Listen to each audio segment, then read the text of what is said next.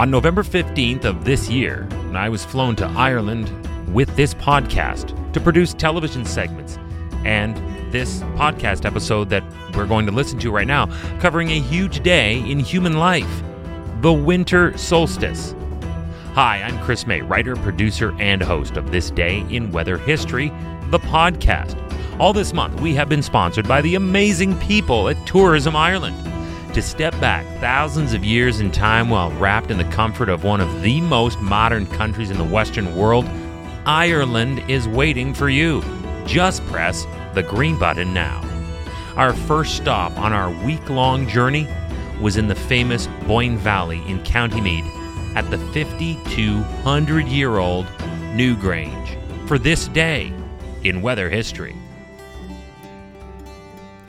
To start, solstice literally means sun stands still. And that is what it appears to do for a few days around the time of the winter solstice as our Earth at this time is transitioning between its aphelion, where Earth is the furthest from the sun, and the perihelion, where it is at its nearest. That is where it appears as though the sun is standing still. I compare it to a uh, for, to a baseball or a golf ball in flight. When you're watching it on television, the camera will follow it, and where it gets as far out in its ascent and starts its descent, there's that moment where it almost feels as though it's hanging in the sky. It's kind of what I'm talking about here.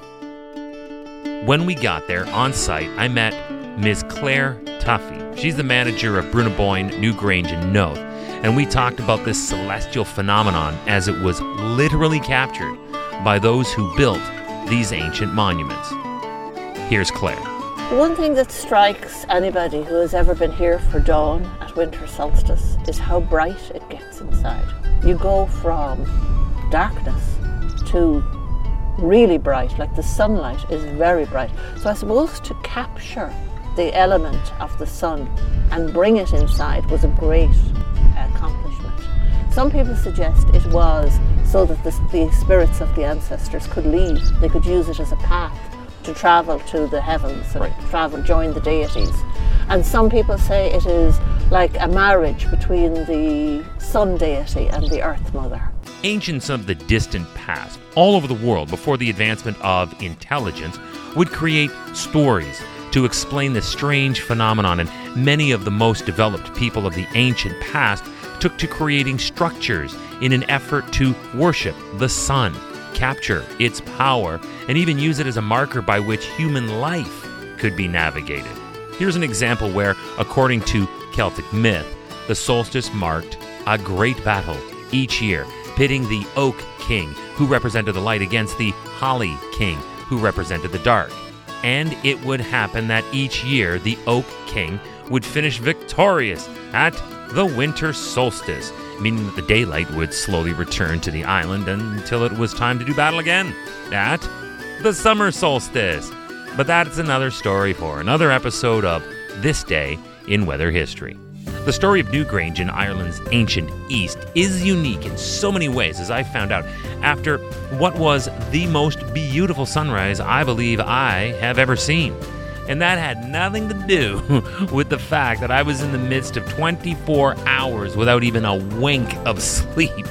Once again, I turned to Ms. Claire Tuffy for some initial insight into who those ancients on this hilltop were and some perspective on just how old Newgrange is in comparison to other earthly wonders. Well, this monument, as, as you say, has been dated to 3200 BC. So it was built during Ireland's Stone Age.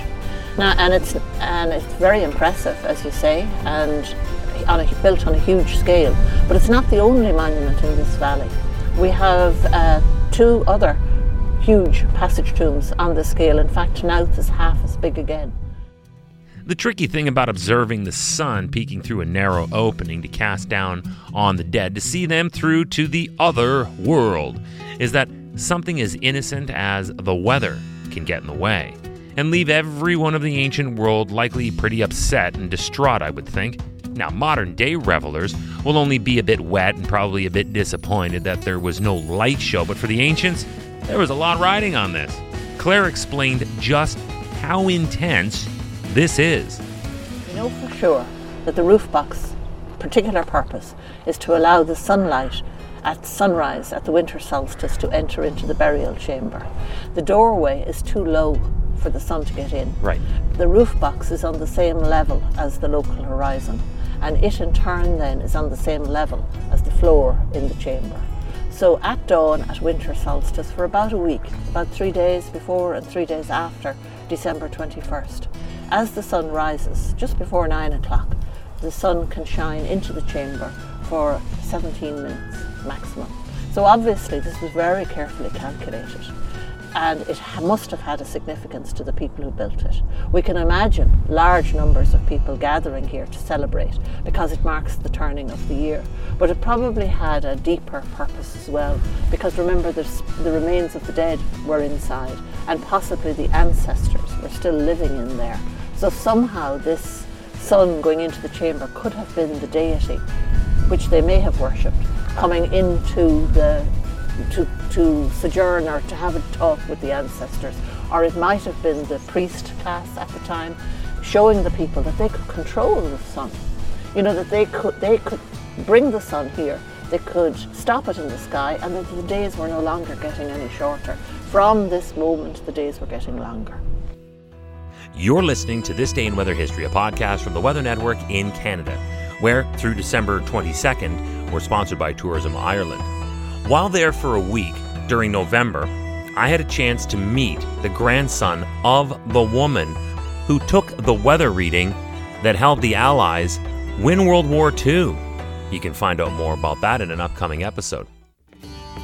Let's now take a look at the traditional weather pattern and overall climate of this location. For starters, in December, County Meath, on average, will live with rain 12 days out of the month at an average of 70 millimeters, and that is among the most per month from the entire year.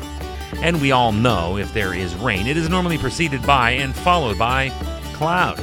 And December is also the cloudiest month on average for the calendar year as well, with an average of only three hours of sunlight per day. For just a touch more salt, in the wounds of those ancient farmers, December is the windiest month, with January and February at an average breeze of 20 kilometers per hour. Oh, that is tough at that time of the year. As a matter of fact, over the past number of years, this area sees on average in December 12 sunny days with 7 cloudy days and 12 rainy and cloudy days. So that's not impossible, but it is troubling odds for those looking to see their ancestors off on their passage to the next life. So, Claire, tell us about the people of Ireland's ancient East. Who were they? So, there was a very um, sophisticated society living in this valley over 5,000 years ago. Their wealth came from farming, but they had expertise in astronomy, geology, art, and uh, they were able to command huge resources, a large number of people to come together to build these monuments. Very sophisticated society, but we know very little about them now. Now, interesting to note is that these ancients gave rise to a tradition at the same time of year that is still celebrated by another culture that came along a long time afterward. Tell me if any of this sounds familiar. Here we go. The ancients here in Ireland would gather together as a village, as a tribe, around a roaring fire to stay warm outside by burning Yule logs and decorating the center with holly and mistletoe.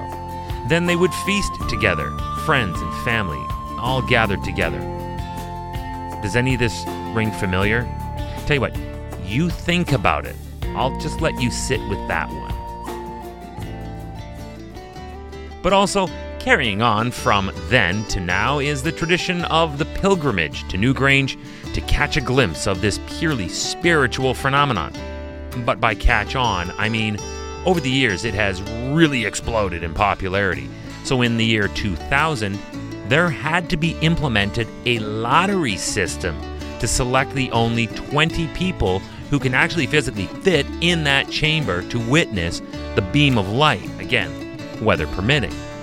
Each year, several thousands of people from around the world will apply, in hopes of securing a coveted and rare ticket, but with the capacity safely set at only 20 people, this becomes more of a Willy Wonka style golden ticket. And now here's an interesting postscript that the weather made possible, albeit not necessarily on this day in weather history. While I was in Ireland, many spoke of the heat wave of 2018. It was said that although it did not last nearly as long as what we might experience in Canada or the United States, you know, where they can go on for weeks, a season, or in some cases even a generation, in Ireland this was enough to cause problems for some, but revelations for others. It was during and as a result of this rare Irish heat wave in the year 2018 when one of the most important archaeological discoveries of our time was made there appeared, in the dried and sunken earth, parched from the heat, a large circular enclosure near the famous ancient site Newgrange in County Meath. What was it? The circle was found by a Mr. Anthony Murphy, the founder of Mythical Ireland, who loves to fly his drones around the Brú na Bóinne area to take photos of this cherished land.